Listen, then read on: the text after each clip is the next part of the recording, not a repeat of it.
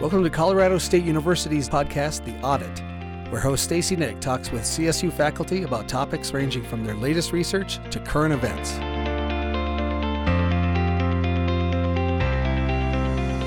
On January 6, 2021, as Congress met to certify the results of the 2020 presidential election, a violent mob stormed the U.S. Capitol.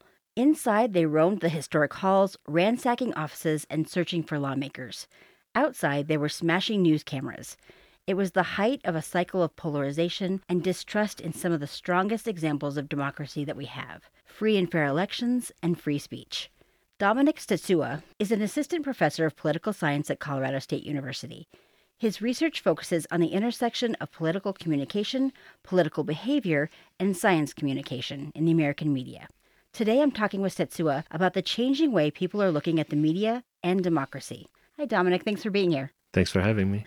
So, as I said, your research focuses on the intersection of the supply of news content and its impact on political polarization and attitudes about controversial topics such as climate change, balanced with the demand for news, including how and how much media people consume and what sources they deem credible and why. It seems like both of those areas have changed wildly in the last few decades. Mm-hmm the media landscape, when you reverse a few decades, was very limited. If you wanted to be informed, you maybe would buy a newspaper. It would frequently be a regional newspaper. Maybe you were fancy and were getting a New York Times or Wall Street Journal, one of the national newspapers. Maybe a weekly magazine. And there were TV stations that did the news in the evening and more or less, whichever one you picked, whether it was NBC, ABC, CBS, they were mostly talking about the same stuff. There was essentially the entire media landscape. There was some heterogeneity in terms of the types of content maybe you would encounter, but it was a low choice type of environment. Everybody was mostly exposed to the same types of news. And that was before the internet and obviously before even cable. So there was no choice options for you to pursue even outside of that. Obviously, right now, it's very different, right? The media is very fragmented and everybody can find whatever they're looking for. Whatever niche interest you might have, you can pursue that interest, especially online. Everything is happening immediately. So we have very little patience. Everything we need to know right now, what's going on. And and that too kind of leads us in, in weird places. Right now with the situation in the Middle East, the other day there was a hospital in Gaza that was bombarded, and a lot of discourses, well, who did it? Was it Hamas or was it Israel?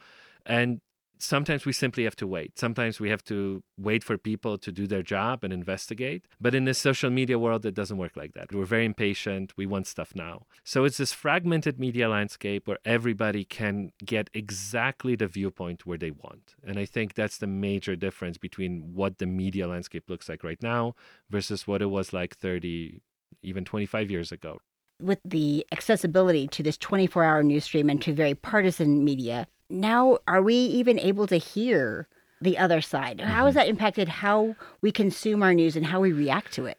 So I would say first, because we started with January 6th, right? And January 6th, to some degree, was possible because people were coordinating on social media. And it was primarily platforms like Parler, primarily platforms like Signal and Telegram, which are encrypted messaging platforms. There's the ability of the internet to bring like-minded people together. And we hear bringing like-minded people together that frequently means something very good right? Like i moved around a lot and social media helped me find other people to play soccer with. That is an example of social media being really useful in connecting me with people with similar interests. But sometimes that can be bad when the people you're connecting with similar interests are neo Nazis. So there's pros to a lot of these things, but there's also cons. And the January 6th example was bringing like minded people together, except their like mindedness was the conspiratorial kind of desire to overthrow the government. So I would just start with that, where like the idea of social media can be very positive, but it also can be negative. There's two sides to that coin. But I also think it's inaccurate to say that everybody's in a bubble. We have a lot of research that shows that people are not all in a bubble. Only the most politically engaged people are in a bubble.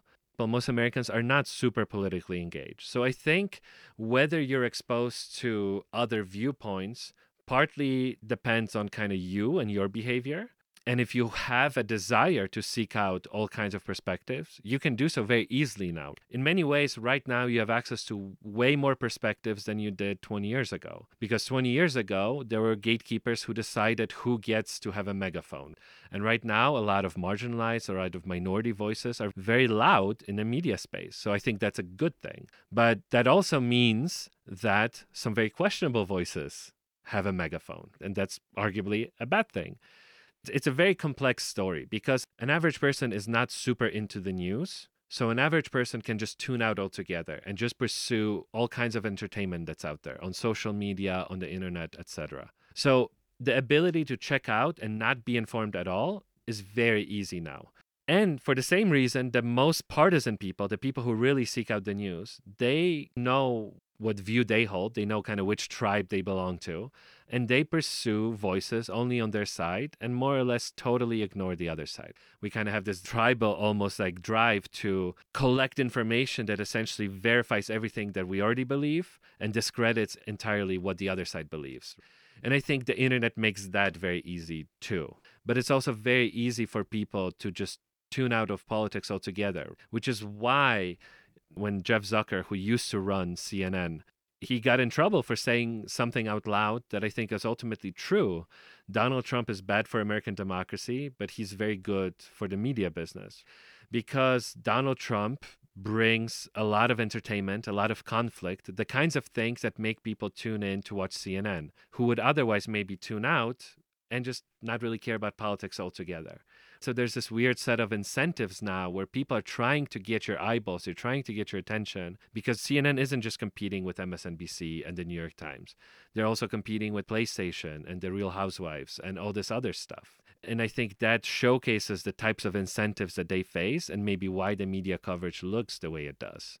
It's not even just political. There's a, a real increase in skepticism over things that I mean, even up until now, weren't maybe seen as controversial. And I'm thinking specifically of you recently did a study on pet vaccinations and mm. you found that in your research that there's canine vaccine hesitancy and you know saturday night live even picked it up recently mm. um, did a little bit on weekend update with that i mean it just seems interesting that things that we never thought of as controversial mm. are suddenly we're very yeah. skeptical about them or some people are very skeptical so I think there's like a multi-prong answer there. So yeah, the study we did, we uh, I've been researching attitudes towards scientific topics, and when I was doing my postdoc, we were studying vaccinations, and the biggest concern then was measles outbreaks, which there were communities across the country that would experience measles outbreaks, even though technically we eradicated this disease. But because so many parents wouldn't vaccinate their kids in different communities, there would be outbreaks. And that kind of started my interest in this. And when I was doing my postdoc and we were looking at this,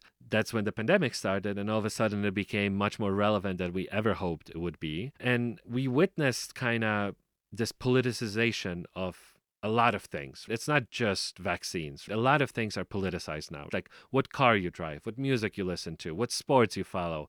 Everything is polarized and everything is political. And unfortunately, vaccines have become part of this during COVID because due to some unfortunate choices made by people in power, they thought it would be advantageous to their position to play up partisan divisions over this. So we now have this world where, like you say, for a very long time, there was more or less a societal consensus. People believe vaccines are necessary and good, and it allowed us as a society to flourish, and people didn't need to needlessly die. But there were always people skeptical of that that always existed. But the difference is that when that existed like 20, 30 years ago, you maybe subscribed to some newsletter. You maybe had some friends.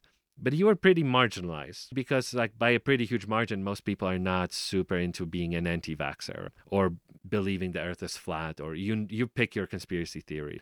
But now the social media makes it really easy for you to find fellow travelers. It's very easy to connect you with like minded people. So now there's entire communities and when politicians begin to speak about stuff, that gives things legitimacy. So, anti vaccine sentiment was pretty marginal, but then President Trump was talking about this. Some prominent Republicans were talking about it. And all Democrats were talking about how vaccines are good. And because our politics are so polarized, even if Donald Trump wasn't saying bad things about vaccines, if the most rabid Republicans would see all the Democrats talking about how vaccines are good, they would be like, okay, well, we cannot believe what Democrats believe. We have to take an opposing stand. And that's unfortunately something that happens in a lot of issues. And there's an entire cottage industry of all types of content like that that maybe a few years ago would never see the light of day, but now people are exposed to it. All kinds of health influencers on social media push all kinds of weird stuff on people.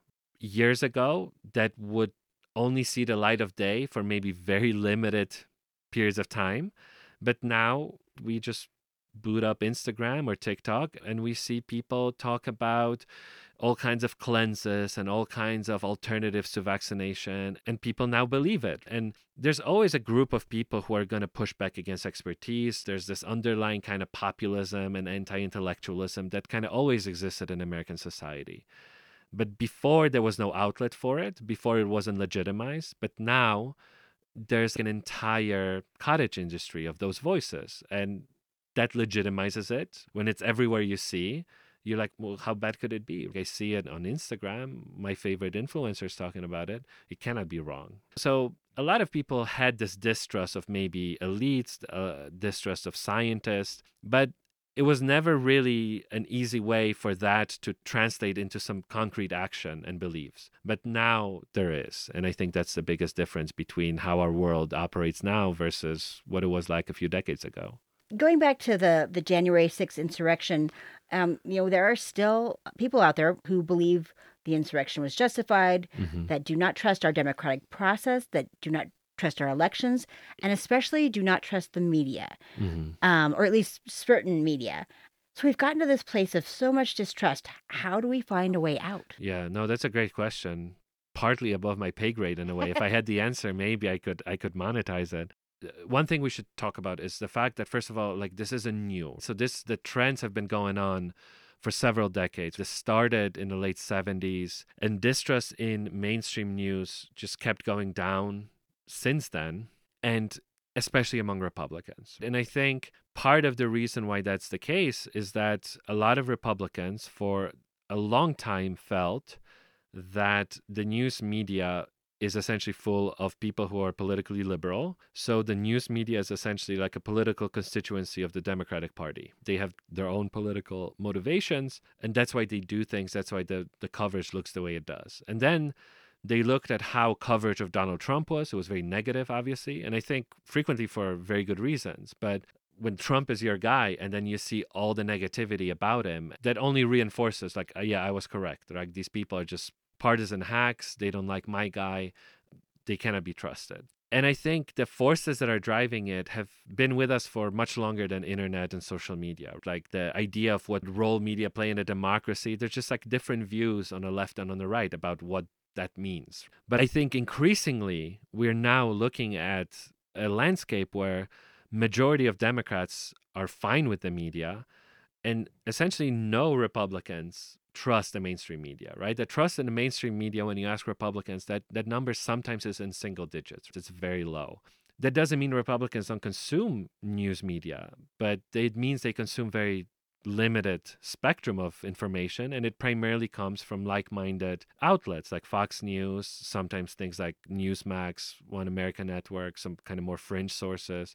But that essentially means that on the right, when you're consuming news, you only have very limited choices because you view everything on the left as, as super biased against you.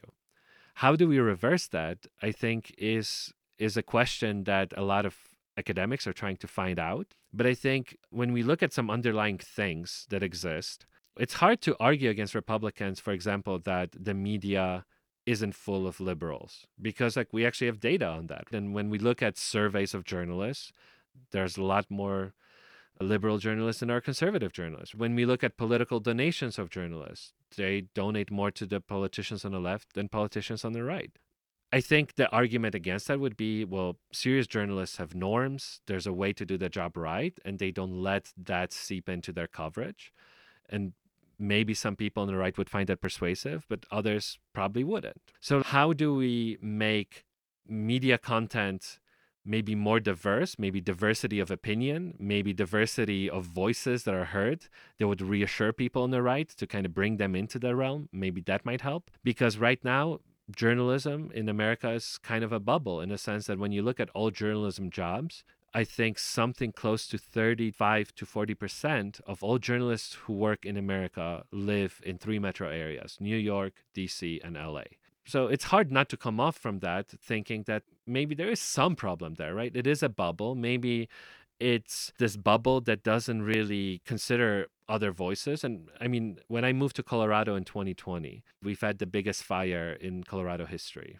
The bubble of journalism was really visible then because very little national attention was paid to these fires here. The reason why is because most journalists, by a pretty huge margin, don't live in Colorado. All the national journalists live in these three metro areas, and they primarily care about things that are happening there. So I think there's definitely some justifiable concerns about journalism as a whole, and maybe journalism as a profession could do a better job integrating a broader array of voices geographically, politically, etc. How can the media kind of work to, to turn this tide? Mm-hmm. Uh, and and what is their role in democracy? How how are they how are they doing right now? yeah, I think sometimes they're doing well and other times they're not. And I think it's a very complex question with a very complex answer, right? In the sense that looking at coverage of Donald Trump, it seems biased, right? Because it's very negative. But also, in the case of Trump, the reality is kind of biased. He's being indicted, he's done all kinds of things of questionable legal status. He says things that are very provocative and it's hard to come away from that thinking this person deserves a very positive coverage. Like the coverage seems to actually reflect the serious concerns that exist with this politician. So yeah it comes of bias but what should our as people who think about these stuff do the media reflect reality or do they have an obligation to be neutral always and i think the media should have an obligation to to be truthful and whether that truth is closer to the right or closer to the left, they should report accordingly. But I think a lot of people think of media, their role as being unbiased. That more or less means you have to kind of not take a side and give the megaphone to the right, give the megaphone to the left, and you've done your job. And I think that's a simplistic view. I think most journalists have a commitment to the truth and try to pursue this. And there's been excellent work that's been done in the past several years with investigative reporting on, on all kinds of really important issues. But there's also this idea that the media are in a hard place right now. The New York Times is doing well, but a lot of newspapers aren't. A lot of communities across this country are news deserts where media just disappeared. The internet came, the business model collapsed. Nobody really wants classifieds anymore. They can just post stuff on Craigslist and on Facebook Marketplace. So a lot of people are deprived of local coverage. And all the national media are fighting for your attention because of this fragmented media landscape that we talked about earlier. Because of that, they have an incentive not to do a good job. They have an incentive to get your attention. And what gets your attention is not necessarily really thoughtful long reads or very elaborate interviews with academics and experts. What gets your attention is getting people in the studio to yell at each other, our attention goes towards the, the dumpster fire and the media gives us dumpster fire, right? And I think that's unfortunately so the answer to your question is it's both. They do good jobs sometimes, but frequently that is totally drowned out by all the noise and all the nonsense that they also cover. But like the reason why they do it is because they ultimately need to survive as an institution. We don't have state media in this country. We have some public support for NPR and PBS, Everything else is a for profit model. It's a business. They have commitments to American democracy. I think they all would say journalists do it for loftier goals. But at the end of the day, these are employees of an organization that needs to make money. And the way you make money is you get people's attention. And the way you get people's attention is through negativity, conflict, and all the bad things. So they have every incentive in the world not to do a good job and not to kind of play a positive role in our democracy. They have every incentive in the world to do, in fact, the total opposite of that amplify division. Instead of highlighting common ground, bringing people together, common ground exists on a lot of issues, but they don't talk about it because people don't like we say we want to hear it, but we also like a good dumpster fire, right? Absolutely. And that's that's yeah. the issue. We say we want yeah. the happy stories, but do we really want the happy stories? exactly. stories? Right. And that's a major discrepancy. There's actual studies on this, right? We all say, yes, I'm really I, I I do my research. I want serious talk about the issues. That's what we tell people. And then they look at our actual behavior. All these media outlets have robust set of analytics. They know what we click on, how much time we spend on, and the numbers are very clear. We love conflict, we love anger, we love emotional content that highlights our differences instead of our commonalities. Mm-hmm. Well, thank you so much for taking the time to talk with me today. I appreciate sure, it. Sure, my pleasure. Dominik Stecula is an assistant professor of political science at Colorado State University. His research focuses on the intersection of political communication, political behavior, and science communication in the American media. I'm your host, Stacy Nick, and you're listening to CSU's The Audit.